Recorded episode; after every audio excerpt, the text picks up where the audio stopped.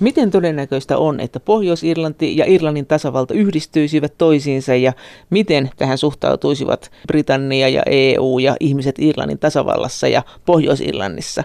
Ja Milloin katolisten määrä Pohjois-Irlannissa ohittaa protestanttien määrän, itse asiassa aika pian, ja mikä on tämän asian poliittinen vaikutus? Ja minkä takia levottomuudet Irlannissa kiihtyisivät, jos Pohjois-Irlannin ja Irlannin tasavallan välille muodostuu kova raja? Ja kuinka paljon Britannia tukee taloudellisesti Pohjois-Irlantia ja kuinka paljon sitä tukee EU? Muun muassa näistä teemoista keskustelemme tänään väitöskirjatutkija Susanna Sulkusen kanssa, mutta aluksi puhumme siitä, että mistä ja milloin nämä Pohjois-Irlannin levottomuudet ovat saaneet alkunsa. Väitöskirjatutkija Susanna Sulkunen. Kun Irlannin saari jaettiin 1921, niin silloin se raja vedettiin niin, että Pohjois-Irlantiin muodostui protestanttinen enemmistö. Oli katolinen Irlannin tasavalta ja pääosin protestanttinen Pohjois-Irlanti. Jos puhutaan ihan niin kuin tämän päivän Pohjois-Irlannista ja niistä ongelmista, mitä siellä on vielä, pääosin se katolisten ja protestanttien syvä sosiaalinen ja fyysinen eriytyminen, niin se sementoitiin silloin, kun luotiin Pohjois-Irlannin valtio. Minkä takia se luotiin? Se oli protestanttien toiveesta, eli protestantit, unionistit oli vahva tuki Britannialle jo silloin, tai puhutaan ehkä Englannille, mutta jos puhutaan heidän osallistumistaan ensimmäisen maailmansodan ja näin, niin heillä oli siinä paljon sananvaltaa siinä kohtaa. Samoin myös tietysti silloin IRA perustettiin, siellä oli juuri ennen saarenjakoa niin itsenäisyyssota Britannia vastaan. Joten oli helppo Britannian näkökulmasta palkita lojaalit protestantit eli unionistit ja sitten pyrkiä vetämään se raja niin, että se hyödytti molempia osapuolia. Ja kun se saari jaettiin, silloin niin tuli kaksi eri parlamenttia, yksi Dubliniin yksi Belfastiin. Ja samalla kun se pyrittiin se raja vetämään niin, että pohjois tuli enemmistö protestantteja, niin kuitenkin molemmin puolin rajaa jäi vähemmistöjä. Ja huonoja välejä näiden kahden alueen välillä pitkään ruokki ne huhupuheet ja toisaalta myös todelliset tiedot siitä, että miten sitä omaa vähemmistöä kohdeltiin siellä rajan toisella puolella. Samoin sitä ongelmaa ruokki se, että IRA, joka oli perustettu siinä ennen saaren jakoa, niin jatko aktiivista kampanjaa ja vahvisti sitä protestanttien ja unionistien mielikuvaa, että katoliset siellä pohjois sisällä suunnittelivat koko ajan kapinaa. Eli he kuvittelivat IRAn olevan isompi toimija kuin mitä se siinä vaiheessa oli. Mitä IRA loppujen lopuksi haluaa? Haluaako se ajaa protestantit ulos sieltä saarelta kokonaan ja tehdä sen tilanteen semmoiseksi, että Pohjois-Irlantia ei ole, vaan on vain yhtenäinen Irlanti? Onko se se viimeinen päämäärä? Mm, varmasti on ollut myös semmoisia IRA-johtohahmoja, jotka ovat halunneet ajaa protestantit niin sanotusti mereen. Mutta se moderni IRA on pikemminkin ja varsinkin just rauhanprosessissa niin siirtynyt sille kannalle, että pyritään saamaan protestantit eli unionistit sen saaren yhdistymisen kannalle. Eli saaren yhdistyminen on nyt se heidän juttunsa? Kyllä, se on se heidän juttunsa. Ja se on se pohjois ytimessä oleva ongelma, niin kaksi vastakkaista nationalismia, eli katolisten eli nationalistien ja tasavaltalaisten tavoite on yhdistää Irlannin saari, kun taas protestanttisten unionistien ja lojalistien toive on ylläpitää unionia, joka Pohjois-Irlannilla on nykyään Britannian kanssa. Siinä saarijaon jälkeisessä tilanteessa ongelmina oli myös se, että Irlannin tasavallan perustuslakiin kirjattiin aluevaade Pohjois-Irlantiin. Eli Pohjois-Irlannin protestanttisen unionistisen enemmistön näkökulmasta tilanne oli 1920-70-luvulla se, että heillä oli epälojaali katolinen merkittävä vähemmistö, heillä oli vihamielinen etelänaapuri ja heillä oli aseellisia kapinoita. Ja tässä kontekstissa unionistit pyrkivät vetämään vaalipiirien rajoja niin, että he varmistuvat vaalivoiton joka vaaleissa. Edelleen he pyrkivät syrjimään katolisia työmarkkinoilla ja kunnallisissa asuntojonoissa. Miten se näkyy? Siis jos olet Pohjois-Irlannissa ja olet katolinen, niin miten sinua syrjitään? No, tällä hetkellä nykyään tilanne on muuttunut, koska katolisista on tulossa enemmistö ja heillä on paljon optimistisempi asenne tulevaisuutta kohtaan. Ja samoin myös katoliset kouluttautuu nykyään protestantteja pidemmälle, eli jos katsotaan yliopistoja, niin 60 prosenttia pohjois kahden yliopiston opiskelijoista on jo katolisia. Eli tämä vanha yläluokka, tämä protestantit on menettänyt asemansa. Katolisista on tullut yläluokka. Kyllä se on nyt käynnissä ja, ja samoin myös tämä vauhdittaa se, että pohjois-irlantilaiset protestantit hakeutuvat Britannian yliopistoihin ja he jäävät sinne myös töihin. Tai sanotaan, että kaksi kolmasosaa heistä ei palaa takaisin. Mutta minkälainen tilanne näiden väkivaltaisuuksien suhteen Pohjois-Irlannissa tällä hetkellä on? Väitöskirjatutkija Susanna Sulkunen. Ei siellä kyllä viimeisen parinkymmenen vuoden aikana mitenkään merkittävästi ole ollut semmoista varsinaista kahden väestön osan välistä yhteenottoa. Pikemminkin ne on nykyään niiden omia välien selvittelyä. Jos puhutaan vaikka aseellista ryhmittymistä, niin lojalistit ja tasavaltaiset eivät tappele enää keskenään, vaan reviirikiistoja ja paljon liittyy myös rikollistoimintaan, josta he saavat varansa. Siis onko molemmilla sekä protestanteilla että katolisilla siellä omat rikollisjärjestönsä? Kyllä. Tietysti jos aseellisista ryhmittymiltä itseltään kysytään, niin heillä ei ole minkäänlaista rikollistoimintaa, mutta poliisiraporttien mukaan niin neljäsosa rikollisjengeistä, mitä pohjois on, niin on läheisesti yhteydessä näihin poliittisiin ryhmittymiin. Mitä sä oot sit mieltä siitä, että jos Brexit tulee, niin täällähän on puhuttu paljon siitä, että, että se on iso ongelma, että siellä sitten räjähtää taas taistelut. Pidätkö sitä todennäköisenä? Pohjois-Irlannin korkein poliisiviranomainen pitää sitä todennäköisenä, joten olisi vaikea väittää sellaista auktoriteettia vastaan. Mutta tietysti itse haluaisin odottaa ja katsoa, että mitä oikeasti tapahtuu. Että paljon tässä vaiheessa kaikki tällaiset puheet on spekulointia ja, ja sitten tämmöisiä uhkakuvia. Ja niillä uhkakuvilla on tietysti myös vaikutusta siihen, minkälaista politiikkaa tällä hetkellä pyritään tekemään. Ne voi toteutua puheen kautta sitten, jos, nämä järjestöt olettaa, että heiltä odotetaan tämmöistä. Joo, ja sitten toisaalta nyt alkuvuodestahan siellä oli, Elderissä oli pommiisku ja sitten oli myös tämä yhden toimittaja-aktivistin murha. Ja siinä oli tämmöinen niin sanottu New IRA takana. Eli uusi IRA, uusi IRA. katolinen. Kyllä. Ja he ovat sitten jatkumoa sille IRAlle, joka lopetti toimintansa vuonna 2005. Erinäisten mutkien kautta ovat jatkumoa, koska IRA-historiassa joka vuosikymmenellä on ollut jakautuminen aina kahteen ryhmittymään ja sitten nämä ryhmittymät ovat vielä tahoillaan jakautuneet alaryhmittymiin.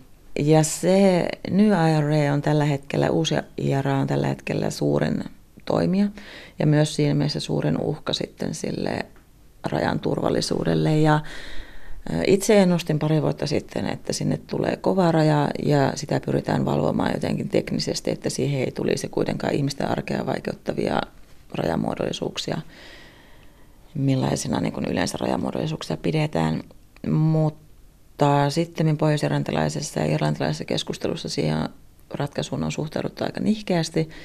Ja poliisiviranomaiset ovat sanoneet, että jos nyt tulee minkäänlaisia valvontavälineitä, teknisiä tai fyysisiä, niin varmasti tämä uusi IRA tekee sinne iskuja. Niihin rajoihin. Kyllä. kyllä. Ja se lähtee se logiikka siitä, että he haluavat yhdistää tämän Irlannin, kyllä. tavallaan poistaa Pohjois-Irlannin. Kyllä, he haluavat pitää sen rajan näkymättömänä sillä tavoin kuin se tällä hetkellä on. Miten ne meni ne, nyt nämä lähiaikojen iskut? Mitä niiden logiikasta tiedetään, tämä pommisku ja tämä toimittajan murha? New IRA, eli tämä uusi IRA, on ottanut niistä vastuun, vastuun kyllä. Se toimittaja-aktivistin murhaa selitettiin sillä, että se oli harhalaukaus. Että se oli mielenosoitustilanne, jossa oli sitten tarkoitus ampua turvallisuusjoukkoja kohti, mutta tämä toimittaja sattui sitten seisomaan siellä. Eli väitetään ainakin, että hän ei olisi ollut erityinen kohde. Se pommiisku taas sitten oli siellä Elderissä, Londonderissa, ja se pommiisku, niin siitä hän varoitettiin etukäteen. Eli, ja sitten se ei aiheuttanut mitään henkilövahinkoja, että se oli autopommi. Että se on ehkä enemmän semmoista oman potentiaan osoittamista, että olemme edelleen olemassa ja voimme ryhtyä, voisi sanoa myös ehkä rekrytointikampanjaksi. Miten sitten siellä etelässä, niin Irlannin tasavallassa, hmm. niin oliko siellä sitten kuinka paljon levottomuuksia? No lojalistithan teki sinne muutama iskun 70-luvun alussa ja se kyllä säikäytti Irlannin tasavaltalaiset ja siellä sen jälkeen se tuki Irlannin saarelle oli varauksellisempaa. Mutta siinä vaiheessakin, jos sanotaan, että 60-luvulle tultaessa, niin se Irlannin tasavallan perustuslaissa oleva aluevaade Pohjois-Irlannista oli muuttunut tämmöiseksi juhlapuheeksi, eli sillä ei ollut enää mitään todellista todellista painoarvoa Irlannin päivittäispolitiikassa muuta kuin sitten pohjoisirlantilaisten unionistien uhkakuvissa. Mutta sä oot sanonut näin, että pohjois on tapahtumassa niin, että siellä katolisten määrä tulee voittamaan protestanttien määrä. Nythän siellä on enemmän protestantteja kuin katolisia. Ja se on tapahtumassa ihan lähivuosina. Ja sillä on todennäköisesti iso poliittinen merkitys. Kyllä. Siis pohjois tehdään väestölaskenta 10 vuoden välein ja edellinen väestölaskenta on tehty vuonna 2011. Siinä väestölaskennassa sitten kysytään myös heidän sitoutumisiaan tai lojaliteettiaan, että kokevatko he olevansa irlantilaisia vai brittejä vai pohjoisirlantilaisia. Ja tässä 2011 kyselyssä niin protestanttien osuus laski ensimmäistä kertaa alle 50 prosentin. Ja osaksi kyseessä on katolisten protestanttia suuremmasta syntyvyydestä, mutta osaksi myös siitä, että nuoremmat alkavat nyt yhä useammin ilmoittaa olevansa ei-uskonnollisia. Eli he eivät siis valitse siinä kyselyssä katolisuutta tai protestanttisuutta, vaan kirjaavat, ei uskontoa. Ja juuri nuoriso on siellä se nopeiten kasvava väestönosa. Ja jos nyt tilanne on se, että katolisia on enemmän, niin äh, milloin he tulee äänestysikään, että milloin tämä rupeaa näkymään? Mitkä, mitkä seuraavat isot vaalit voi olla sellaiset, joissa, jossa yhtäkkiä katoliset voittaa? Se on hyvä kysymys. En ole nähnyt laskelmia siitä, mutta innokkaimmat sanovat, että jo seuraavassa väestönlaskussa 2021, jolloin myös pohjois itsehallinto tai valtio täyttää sata vuotta, niin katoliset saavuttaisivat jo määrä enemmistön. Mutta toisin kuin esimerkiksi IRAn poliittinen siipi Sinn Féin väittää, niin kaikki katolisethan eivät tue Irlannin saaren yhdistymistä. Ja jos nyt katsotaan edelleen sitä vuoden 2011 väestönlaskentaa, niin siellä juuri katoliset ovat eniten jakautuneita. Eli he jakaantuvat käytännössä kolmeen osaan. 10 prosenttia katolisesta ilmoitti olevansa unionisteja. Eli he haluavat, että tämä nykyinen unioni Britannian kanssa säilyy. Ja noin 15 prosenttia ilmoitti olevansa pohjoisirlantilaisia. Ja vasta sitten ne loput siinä niin koki, että he ovat irlantilaisia. Mutta sekin, että kokee olevansa irlantilainen, ilmoittaa olevansa irlantilainen, hankkii Irlannin tasavallan passin, niin se ei vielä tarkoita, että haluaa, että saari yhdistetään. Tai jos haluaa, että saari yhdistetään, se ei välttämättä tarkoita, että haluaa, että yhdistetään nyt. Jos katsotaan kalluppeja, niin Pohjois-Irlannissa tällä hetkellä enemmistö, niukka enemmistö, mutta enemmistö kuitenkin on Irlannin yhdistymisen puolella. Siis mutta, niukka enemmistö yhdist- yhdistymisen puolella. Se oli ihan nyt viime viikolla uutisoitiin Irlannin tasavallassa, mutta näitä kalluppeja on hyvin erilaisia ja se, millä, miten niitä asioita kysytään, vaikuttaa siihen tulokseen. Ja jos heiltä ihmisiltä kysytään, että haluatko, että mm, Irlanti yhdistetään elinaikanasi, niin se prosentti on yleensä hyvin korkea. Jos kysytään, että haluatko, että Irlanti yhdistetään nyt, niin se prosentti laskee alle puolen selvästi. Mutta Brexit? No Brexit, Brexit on eittämättä niin lisännyt protestanttien irlantilaisuutta, sanotaan näin. Eli he pohjoisirlantilaiset haluaa olla EU:ssa ja se on vähentänyt heidän haluaan olla pohjoisirlantilaisia, koska silloin he olisivat tätä Britanniaa, joka mahdollisesti nyt sitten ero EUsta. Mm. No jos ajatellaan, että Tiettyjen arvioiden mukaan niin pohjois saa 500 miljoonaa puntaa vuodessa EUlta, niin se on melkoinen summa menetettäväksi. Eli EUsta on ollut todella paljon hyötyä Pohjois-Irlannille niin rauhanprosessissa ja sen mahdollistamisessa kuin myös sitten tässä rauhan rakentamisessa sen varsinaisen sopimuksen solmimisen jälkeen. Ja silloin puhutaan kyllä tosi todella isoista summista. No, kumpi on rikkaampi maa suhteessa kansalaisiin, Pohjois-Irlanti vai Irlannin tasavalta? En muista nyt ihan suoraan bruttokansantuodetta, mutta jos tarkastellaan suhdetta suhteessa EU-hun, niin pohjois on kyllä hyötynyt siitä todella paljon. Se on köyhempi. Se on myös köyhempi siinä mielessä, että se on niin riippuvainen se pohjois talous ulkopuolisista rahahanoista, eli 20 prosenttia pohjois bruttokansantuotteesta tulee suoraan Britannian tukena. Ja nyt Irlannin tasavallassa pelätään myös sitä, että tänä syksynä on keskusteltu siitäkin aiheesta, että mitä tapahtuu, jos pohjois eroaa unionista, eli Britannian unionista, ja liittyykin Irlannin tasavaltaan, niin silloin sieltä tulee talousalue, joka köyhtyy huomattavasti menetettyään Britannian tuen. Eli tällä hetkellä pohjois saa 20 prosenttia bruttokansantuotteestaan Britannialta suoraan ja sitten 500 miljoonaa puntaa vuodessa niin EUlta erilaisia tukia. Ja jos tietysti EU voisi jatkaa sitä rahoitusta edelleenkin, jos saari yhdistyisi, mutta kyllä se osaltaan hillitsee Irlannin tasavaltalaisten halua yhdistää se saari, koska he pelkäävät, että missä kunnossa Pohjois-Irlannin talous tulee olemaan, jos se lähtee nyt yhtäkkiä.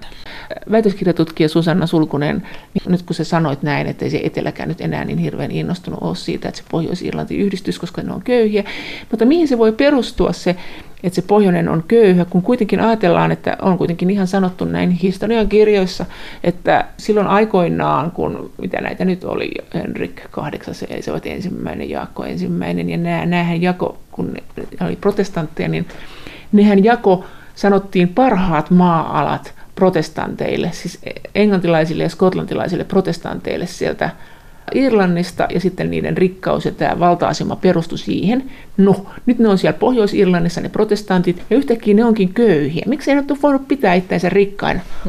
No se maatalousvaltaisuus ei vaan nykyajassa enää lyö leiville samalla tavalla.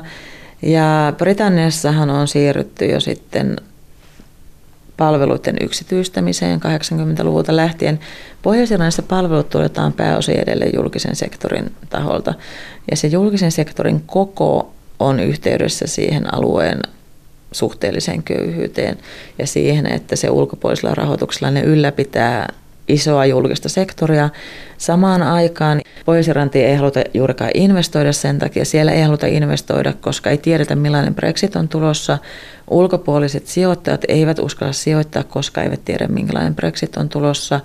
Ja pohjois väki ei kouluttaudu tarpeeksi, eli siellä ei ole koulutettua työvoimaa tarpeeksi, jos verrataan vaikka taas Irlannin tasavaltaan. Mutta paljon se on siis 1,8 miljoonaa on Pohjois-Irlannissa, paljon on Irlannin tasavallassa suunnilleen. Onkohan siellä joku viitisen miljoonaa? Viimeistä arviot, mitä on nähnyt, niin on, että jos saari yhdistyisi, niin oltaisiin lähemmäs kahdeksassa miljoonasta. Eli he vertaavat itseään mielellään jo Ruotsiin. Se taloudellinen epävarmuus on yksi syy, minkä takia Irlannin tasavalta ei ole vaatimassa kansanäänestystä saaren yhdistämisestä, kuten Sinn Fein IRAn poliittinen siipi tekee. Irlannin tasavallan katoliset on nyt sit vähentäneet tätä haluaan yhdistää. Joo, se on, se on enemmän semmoinen haave, se on semmoinen romanttinen mielikuva. Ja mä huomasin sen, kun haastattelin IRA-jäseniä ja Sinn Feinin poliitikkoja vuosituhannen vaihteessa Belfastissa, Kysyin jokaiselta heistä, että miksi Irlannin saari pitää yhdistää, koska se oli minulle itselleni epäselvää, että mikä siinä on, mikä siinä on niin hienoa ja tarpeellista. Ja jokainen vastaaja antoi siitä hyvin epämääräisen vastauksen, mutta se mikä näitä vastauksia yhdisti oli se, että he uskoivat vakaasti, että kaikki ongelmat, mitä heillä henkilökohtaisessa ja poliittisessa elämässä on, ne ratkeavat juuri silloin, kun saari yhdistetään. Eli se on semmoinen nationalistinen onnela, jossa kaikki katoliset saavuttavat rauhan ja vaurauden. No entäs protestantit? No protestantit, heille se uhkakuva on siinä, että heistä tulisi todella pieni vähemmistö sen koko saaren mittakaavassa ja he pelkäävät, että mitä, mitä se tarkoittaa heille. Ja koetaan todella, että olemme brittiläisiä ja haluamme, että se unioni Britannian kanssa säilyy. Ja samoin siinä on myös valitettavasti kyse uskonnosta. Itse yritän aina vähän laittaa alaspäin sitä uskonnon merkitystä, koska aika usein pohjois tilanne tai konflikti esitetään uskonsotana. Mutta jos katsotaan DUPtä, joka on pohjois pääpuolue. Se on oikeistolainen. Vasemmista oikeistojanalla se on niin keskustasta, keskustan oikealla puolella.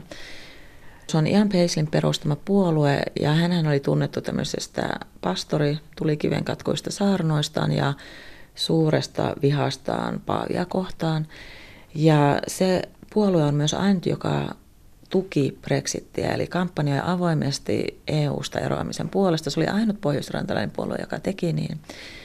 Ja se puolue on kaikilla mittareilla arvioituna niin melkoisen taantumuksellinen puolue. Eli vaikka se on protestanttinen. Vaikka se on protestanttinen puolue. Eli kun me asutaan luterilaisessa maassa ja halutaan ajatella, että me ollaan liberaali maa, niin Pohjois-Irlannissa protestantismi on jotain muuta. Ja siellä on erilaisia lahkoja, mutta juuri tämä DUP niin on arvenaisen uskonnollinen poliittinen puolue.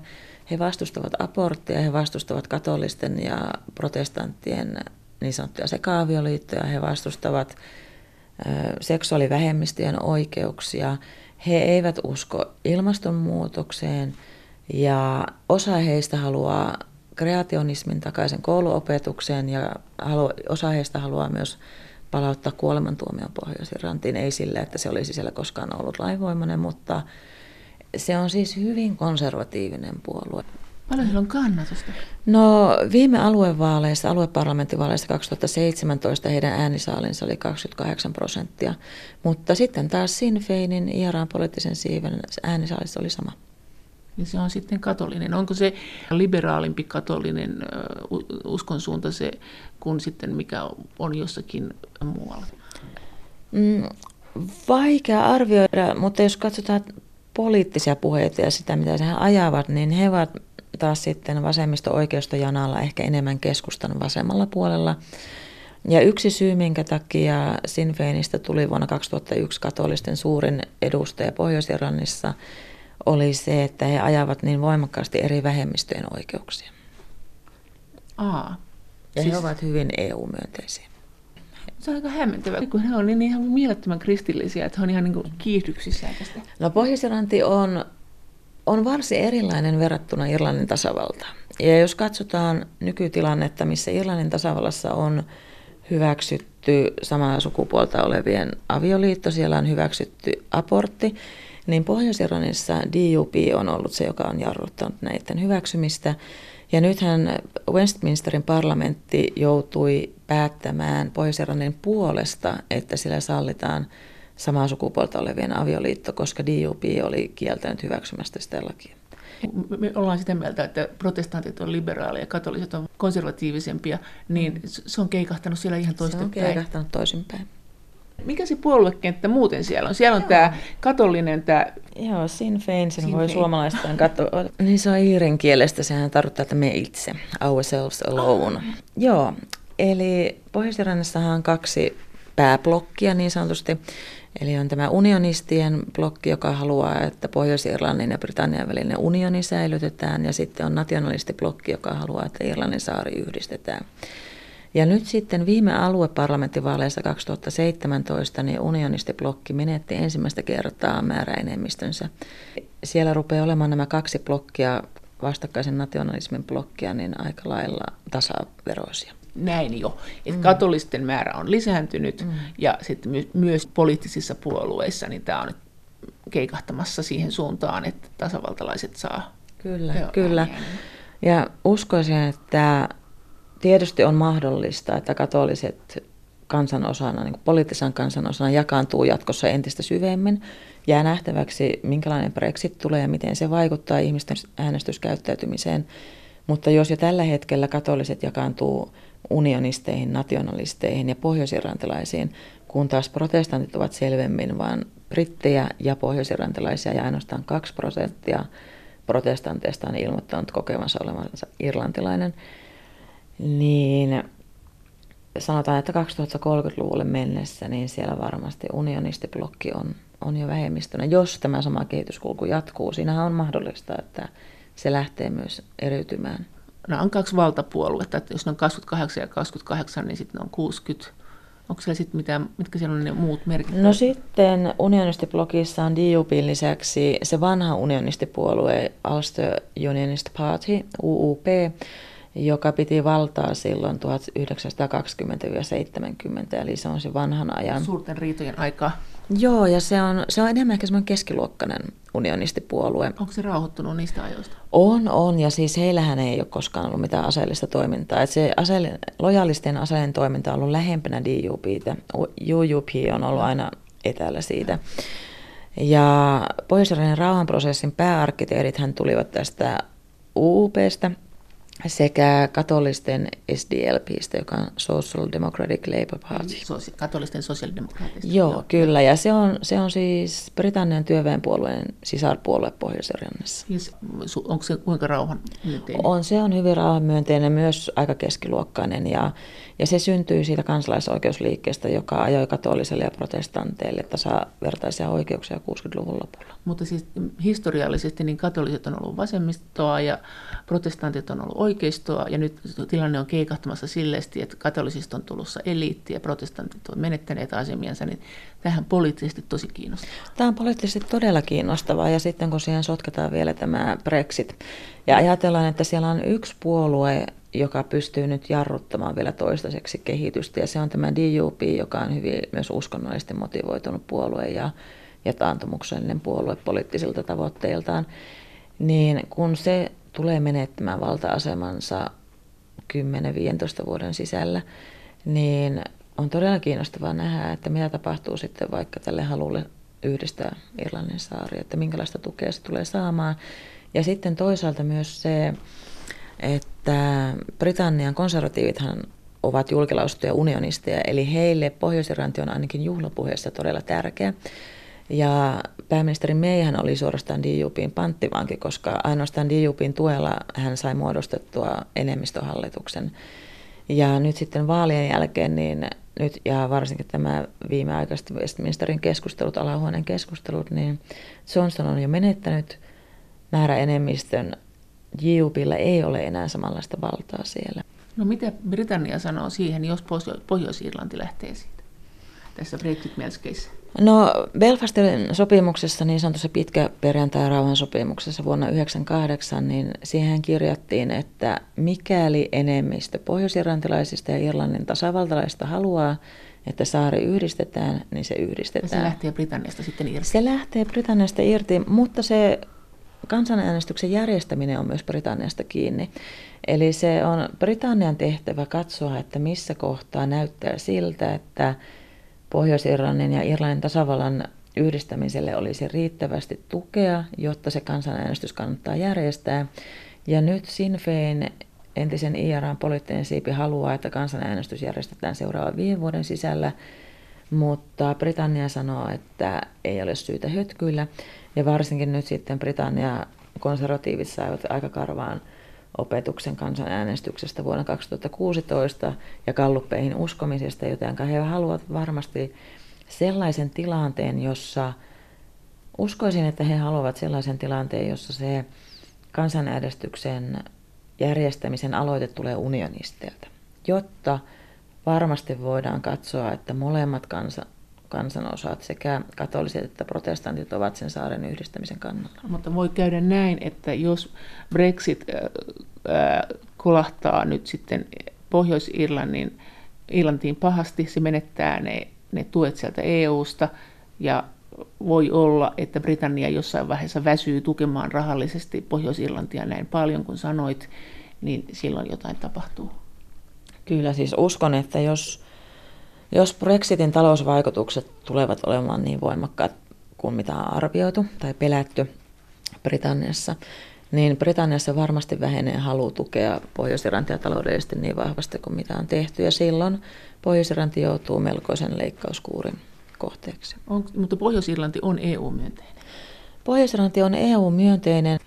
Väitöskirjatutkija Susanna Sulkunen, no miten tämä menee sitten, mitä EU sanoo siihen, jos Pohjois-Irlanti yhtyy tähän Irlannin tasavaltaan ja sitten ne on EUn jäseniä. Siis mm, on sanottu, että EUssa tästä voi tulla ongelmia. Että siellähän on esimerkiksi Espanjassa tämä Katalonian kysymys, että ne, e, ne suuret maat ei välttämättä tykkää tämmöisistä, että ruvetaan niin kuin, rajoja siirtelemään.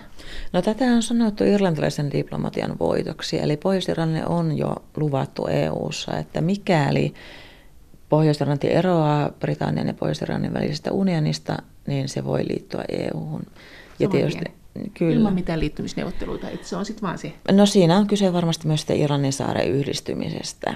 Kun taas sitten Katalonian kysymys on valtiota hajottava kysymys. Ja, ja minun ymmärtääkseni se Espanjan vahvasti Skotlannin itsenäisyyden vastainen kanta niin ajoittuu vuoteen 2017, jolloin Skotlanti pohti Britanniasta irtaantumista ennen Brexitin toteutumista. Ja sitä on myös spekuloitu, että mikäli Skotlanti irtaantuukin Britanniasta Brexitin jälkeen, niin sillä on paljon helpompi tie EU. Se ei loukkaa silloin EU-maan e mahdollista mm. halua, mutta onko Pohjois-Irlanti neuvotellut nyt semmoisen sopimuksen, että tuli Brexittiä tai ei, niin joka tapauksessa, jos se haluaa yhtyä tähän Irlannin tasavaltaan, niin se pääsee EU-hun saman tien? Vai onko no, se kiinni tästä Brexitistä nimenomaan? Kyllä se on sovittu Brexitin kontekstissa, mutta toisaalta myös rauhan sopimushan sanoo sen, että saari voidaan yhdistää. Ja saaren yhdistäminen edellyttää sitä, että pohjois eroaa siitä unionista, joka sillä on nyt Britannian kanssa ja sitten yhdistyy Irlannin tasavaltaan. Ja koska Irlannin tasavalta kuuluu EU-hun, niin silloinhan se on luontevaa, että Pohjois-Irlanti myös Entä, entä jos palataan tähän Britanniaan, että kuinka kipeä juttu se on heille, että jos se Pohjois-Irlanti siitä lähtee, sä sanoit, että siellä voi olla ainakin maksuhalukkuus tässä tukemisessa voi laskea, jos Brexitille tulee rankkoja taloudellisia seurauksia, mutta miten se noin muuten, että onko tämä joku tämmöinen kunniakysymys? Sanotaan, että ehkä kolmas osa Gallupissa sanovat, että haluavat, että pohjois jäisi Britannian yhteyteen, mutta kolmas osa sanoo, että on ihan ok, jos pohjois haluaa irti. Ja sitten viimeinen kolmannes sanoo, että heille on aivan sama. Mutta tässä sanotaan, että tämä Sinn Fein, mm. tämä katollinen vasemmistoon päin kallellaan oleva tämä IRAn kanssa yhteyksissä aikaisemmin ollut puolue, en tiedä onko enää, ehkä se ei, ainakin se on ollut joskus, joo, niin eikö heistä sanota, että he on niin tasavaltalaisia, että siis kun siis puolue toimii sekä Irlannin tasavallassa että Pohjois-Irlannissa, niin he ei mene sinne Britannian parlamenttiin, koska siellä joutuisi vannomaan kuninka- kuningattarille uskollisuuden valan, ja se ei siihen suostu. Eivät heidät valitaan sinne parlamenttiin, mutta he ei mene sinne. Kyllä, siis näin se on. Ja kyllä vaikka siis, vaikka IRA on lopettanut toimintansa vuonna 2005, niin kyllähän IRA, entisillä IRA-jäsenillä on vahva asema Sinn Feinissä. Ja jos nyt katsotaan vaikka EU-vaaleja tältä keväältä, niin Sinn Feinin läpimennyt ehdokas on entinen IRA-jäsen, joka on istunut ihan vankilassa tuomion IRA-toiminnasta. Martina Anderson, niin kyllähän se vaikea on sanoa, että IRA ja Sinn Fein olisivat eri asia. Että edelleenkin he ovat niin kuin saman kolikon kaksi eri puolta, vaikka IRA on virallisesti lopettanut toimintansa. Ja jos katsotaan nyt vaikka Sinn Feinin puheenjohtaja Mary Lou McDonaldia, joka tulee Irlannin tasavallasta, ja Sinn Feinin varapuheenjohtaja Michelle O'Neillia, joka taas johtaa Sinn Feinia Pohjois-Iranissa, niin molemmilla naisilla on ollut sukulaisia IRA-jäseninä. Ja edelleen tasavaltaisten joukossa katsotaan, että se on meritti. Eli jos haluat johtoasemiin Sinn Feinissä, niin on hyvä, että sinulla on jotain tällaista IRA-tausta. Edes sitten suvussa, jos ei itsellesi. Väitöskirjatutkija Susanna Sulkunen, millaista se sorto oli silloin, kun se oli se sorto? Semmoista, että se herätti näin paljon katkeruutta, että aseisiin tartutaan? No, siinä oli tietysti kyse ensin siitä epäoikeudenmukaisuuden kokemuksesta, että asun, kunnallisissa asuntojonoissa katolisille ei suotu niitä asuntoja ei. niin paljon. Siis protestantit meni niissä edelle. Ja edelleen nämä vaalipiirit oli sellaisia, että katolisella tai nationalistilla ei ollut niin paljon mahdollisuuksia päästä alueparlamenttiin tai saada niin paljon edustajia sinne. Ja sitten myös työmarkkinoilla, niin siis kyllähän katolinen väestö oli köyhempää silloin 1920-70-luvulla. Koko Irlannissa vai Pohjois-Irlannissa? Pohjois-Irlannissa ennen kaikkea. Ja kun tämä kansalaisoikeusliike nousi Yhdysvaltain kansalaisoikeusliikkeen innoittamana, niin siihen lähti mukaan sekä nuoria katolisia että nuoria protestantteja. Ja se oli aidosti tämmöinen poikkiyhteisöllinen aloite. Mikä se kansalaisoikeusliikkeen se perusaate oli? Oliko se sitten Britanniaa vastaan vai mitä he oli? Se oli enemmän liike, joka halusi, että se Stormontin parlamentin alainen itsehallinto uudistetaan. Se oli sen parlamentin nimi, joka hallitsi, hallitsi Pohjois-Irlantia. Ja siinä haluttiin siis purkaa sitä lainsäädäntöä, joka ylläpiti sitä unionistien hegemoniaa valta-asemaa. Eli oli siellä kuitenkin sitten enemmän katolisten puolella se, se Oli, kyllä, kyllä. Mutta koska siinä oli mukana myös alueellisesti tai paikallisesti tunnettuja IRA-hahmoja, niin tietyille protestanteille se näyttäytyi IRAn salajuonena. Ja kun sitten lojalistit järjestäytyivät ja ryhtyivät hyökkäilemään näitä mielenosoittajia vastaan. Ja nämä lojalistit on näitä Protestantti. protestanttien tai aktiivijärjestö, niin kuin IRA on sitten näiden, Joo, näiden tasavaltalaisten aktiivijärjestö. Kyllä, Joo. heillä on siis lojalistijärjestöjä. Ja kun lojalistit sitten hyökkäili näiden mielenosoittajien kimppuun ja protestantiset poliisivoimat usein saattavat vain katsoa vierestä, niin silloin se tuki IRAlle alkoi kasvaa ja siinä vaiheessa se IRAn tuki oli vielä hyvin pientä ja IRAta jopa pilkattiin silloin, että Belfastissa uutisoitiin, että seinällä luki, että IRA tarkoittaa I ran away, juoksin karkuun. Ja siinä kohtaa sitten ne nuoret radikaaleimmat tapaukset niin halus vastata väkivaltaan väkivallalla. Ja silloin se tilanne rupesi eskaloitumaan. Ja kun brittiarmeija lähetettiin pohjois elokuussa 69, niin se lähetettiin sinne palauttamaan järjestys, jota protestanttiset poliisit eivät olleet saaneet aikaiseksi. Ja heidät lähetettiin niin sanotusti suojelemaan katolisia. Ja tämä ei tietysti IRAlle käynyt, vaan kun brittiarmeija oli sitten saapunut paikalle, niin IRA rupesi provosoimaan yhteenottoja armeijan kanssa. Ja koska IRA kävi kaupunkisotaa ja hyökkäili armeijan vastaan siviiliväestön seasta, niin brittiarmeijan vastatoimet kohdistu siviiliväestöön. Ja koska ne vastatoimet oli aina aika suureksi mitoitettuja, niin siinä tuli myös paljon ylilyöntejä, jolloin taas sitten se katolisen siviiliväestön huono kohtelu brittiarmeijan taholta lisäsi puolestaan sitä IRAn tukea.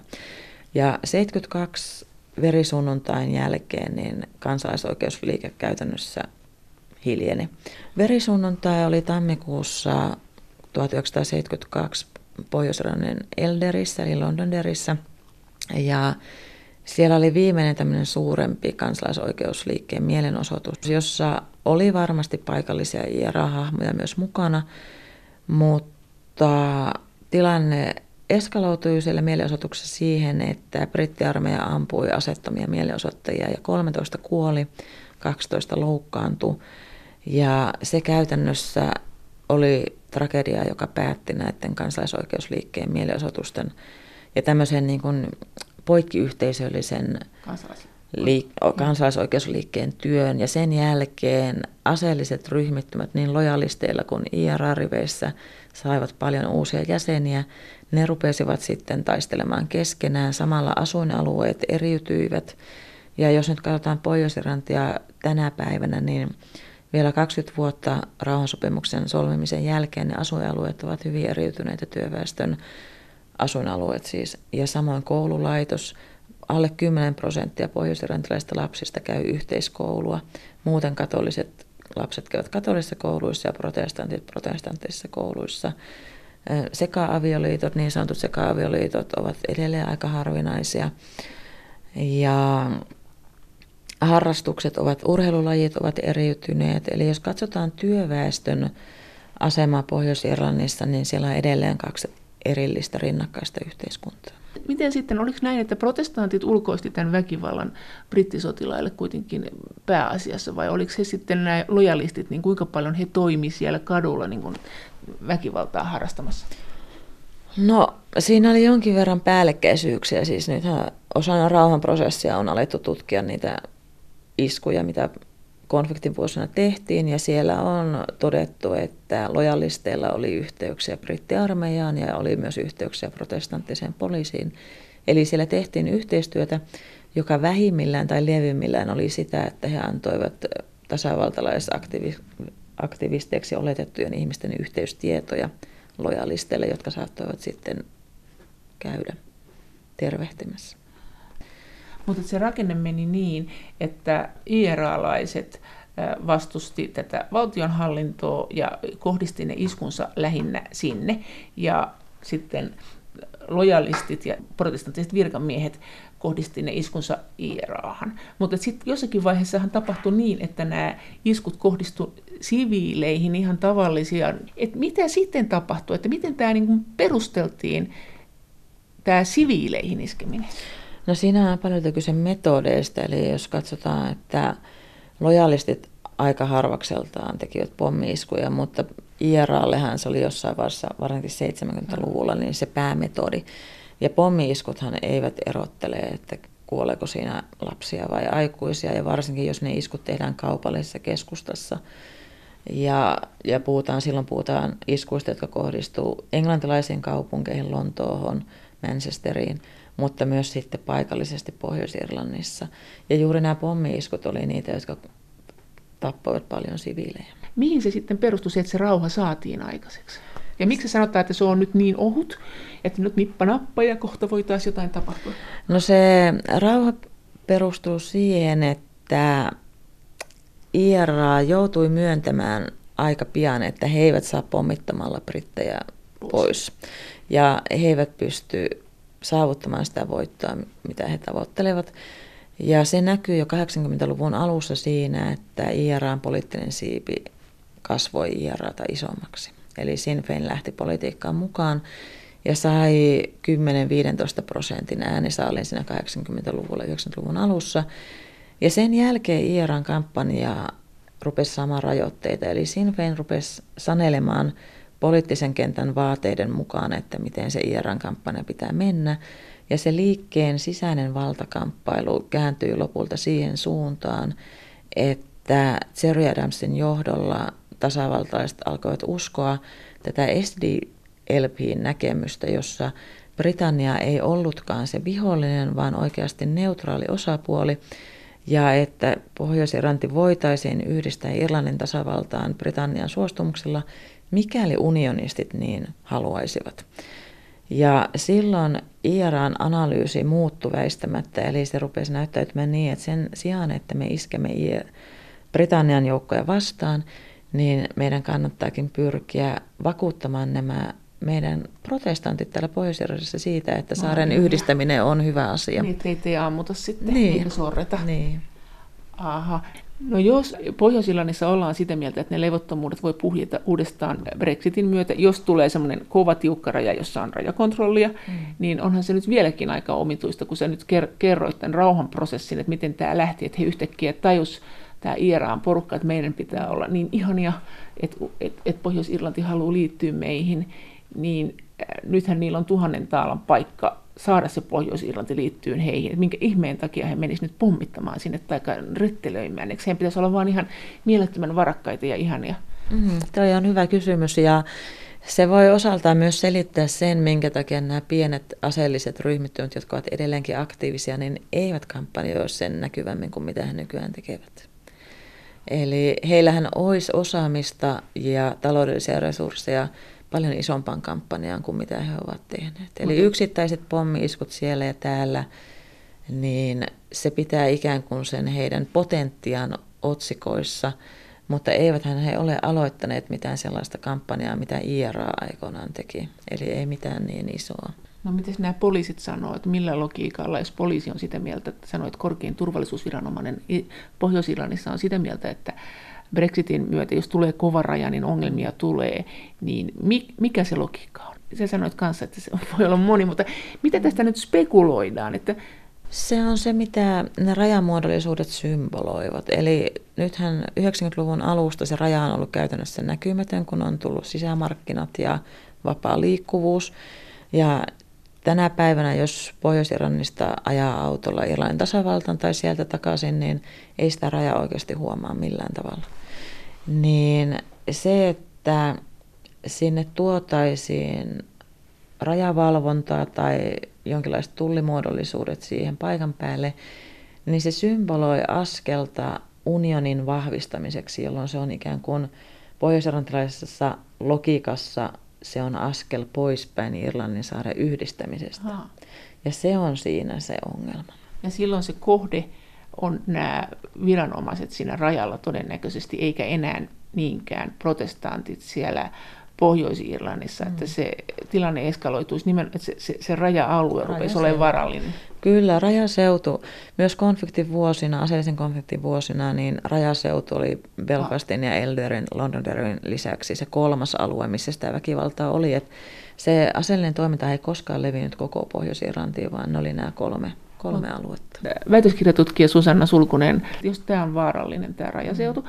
tai vaarallisin, niin se ei muuta sitä tilannetta sit se, että jos se nyt kipikapi tulee, jos se katollinen enemmistö sinne Pohjois-Irlantiin, mm. niin sehän tarkoittaa, että valtion hallinto on silloin tavallaan katollisten ohjauksessa, jolloin IRAn motivaatio katollisten ohjaamaan valtionhallintoa ja näitä tullimiehiä ja mitä siinä nyt onkaan rajamiehiä, niin nehän on sen hallinnon virkamiehiä, niin niin luulisin, että se motivaatio silloin heihin kohdistaa mitään iskuja olisi pieni.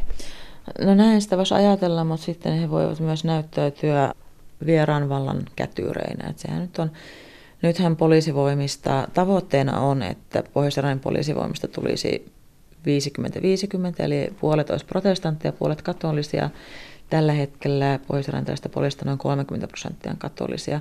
Ja jotkut IRAsta eronneet aseelliset ovat myös häiriköineet näitä katolisia poliiseja, eli pyrkineet estämään katolisten liittymisen pohjois poliisivoimiin. Eli heitä pidetään luopioina? Joissain joukossa kyllä. Mitä mahdollisuuksia tällä hetkellä voisi olla järjestää se EUn raja, se Pohjois-Irlannin ja Irlannin tasavallan? On tämä perusraja on se ykseksi niin? Tämmöinen, mikä nyt on ihan missä tahansa EU-maan ja ei-EU-maan välillä. Joo, jo keväällä 2019 Lontoon parlamentti Westminsterin alahuone niin kaatoi kahdeksan erilaista mahdollisuutta, mukaan lukien sen main sopimusluonnoksen. Siinä olisi sitten pyritty tämmöiseen erillisasemaan, joko se olisi sitten ollut määräaikainen, mutta käytännössä tulliliitto, ja sehän nyt sitten ei käynyt kaikille. Ja on, on ollut keskustelua tänä syksynäkin vielä niin Norjan mallista ja ihmetelty, että miksei se Norjan malli nyt sitten kävisi Britannialle, mutta Konservatiivithan haluavat Britannian irti sekä sisämarkkinoista, sisämarkkina-alueesta että tulliliitosta. Niin, Jos he jäisivät siihen osaksi kiinni EU-hun, niin he eivät, heillä ei olisi mitään sananvaltaa, eli he ei pystyisi vaikuttamaan yhtään niihin säännöksiin, joita he joutuisivat kuitenkin noudattamaan. Onko mitään sit mahdollisuuksia enää muuta kuin kova raja? Onko, se, onko tämä niin kuin, ollaanko me nyt menty kohti tätä pistettä? Kyllä se siltä näyttää, että kova raja tulee, mutta tällä hetkellä hän nyt sitten media on tihkunut tietoa, että Boris Johnson yrittää, Britannian pääministeri yrittää luoda uutta sopimusta, jossa se raja ei tulisi, tai siinä on kaksi vaihtoehtoa, että jos se raja tulisi Irlannin saarelle, Pohjois-Irlannin ja Irlannin tasavallan väliin, niin se olisi ainoastaan väliaikainen ne rajamuodollisuudet. Irlannin tasavalta on ilmoittanut nyt, että se olisi valmis suostumaan väliaikaiseen kovan, kovan rajaan. Ja DUPtä taas suostutellaan siihen, että se raja tulisikin Irlannin mereen, milloin puhutaan, että se olisi käytännössä Pohjois-Irlannin ja Britannian välissä se raja. Joo, oltaisiin jo aika kovaa vauhtia menossa Irlannin yhdistymiseen. Kyllä, silloin se edellyttäisi sitä, että Pohjois-Irlanti käytännössä saisi erillisaseman ja Britannia taas olisi kokonaan irti EUsta. Eli silloin sanotaan, että Irlannin saari olisi lähempänä yhdistymistä ja, ja totta kai pohjois olisi silloin myös lähempänä EUta. Jos nyt ne neljä vaihtoehtoa käy läpi, niin se ensimmäinen oli se, mitä konservatiivien Brexit-siipi halusi. Ja heillä oli se, että irti sisämarkkinoista ja tulliliitosta sekä Pohjois-Irlanti että Britannia. Eli he lähtisivät kokonaan EUsta ja neuvottelisivat vapaakauppasopimuksen erikseen EUn, Kiinan ja Yhdysvaltojen kanssa. Eli se olisi niin kuin Kanadan malli niin sanotusti. Kanadallahan on näitä vapaakauppasopimuksia. No sitten brittien työväenpuolue taas ajoi tätä Ison-Britannian EUn tulliliittoa, mikä tarkoittaa, että Britannia ja Pohjois-Irlanti olisi osaksi ja. EUssa. Ja sitten taas EUn tarjoama vaihtoehto oli se, että tämä pohjois olisi saanut sen erillisaseman. Ja nyt tämä rupeaa vaikuttaa siltä, että mennään ehkä kohti sitä, että, niin, että pohjois saa erillisaseman, mutta jotta DUP, pohjois pää, protestanttinen pääpuolue, jotta se suostuisi siihen, niin se täytyy markkinoida heille niin, että se ei olisi erillisasema, vaikka se käytännössä olisi. Eli lainsäädännöllisesti niin perustuslain kannalta tai sen heidän valtion nationalismin kannalta, niin se erillisasema olisi sellainen erillisasema, joka ei uhkaisi pohjois tätä roolia siinä unionissa. Mutta se erillisasema nyt kuitenkin olisi joka tapauksessa, joka tapauksessa nyt lähettäisi silloinkin siitä, että Pohjois-Irlanti olisi samaa tullialuetta EUn kanssa ja ei, ei Britannian kanssa. Kyllä siinä, siinä pyritään nyt luomaan jonkinlainen yhtenäinen markkina-alue, joka kattaisi koko Irlannin saaren.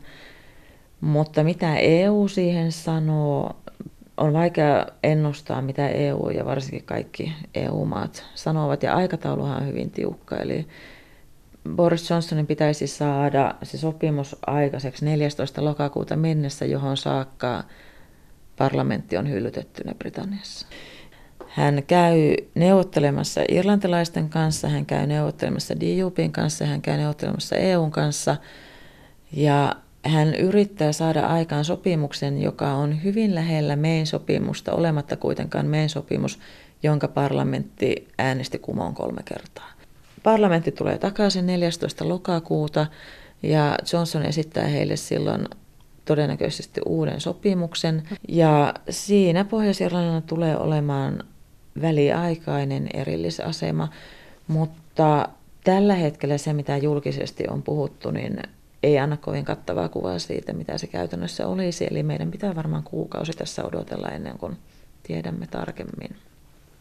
No miten nämä rajamuodollisuudet, nyt se puhuttiin, mm. niin minkälaisia ne todennäköisesti? Puhuttiin jossakin vaiheessa, että rajamuodollisuudet ihan teknisesti tulee olemaan ongelma, joka pitää ratkaista. Ja sitten jos se pystytään ratkaisemaan teknisesti, niin tämä tilanne tulee helpottumaan. Mitä tämä nyt tarkoittaa?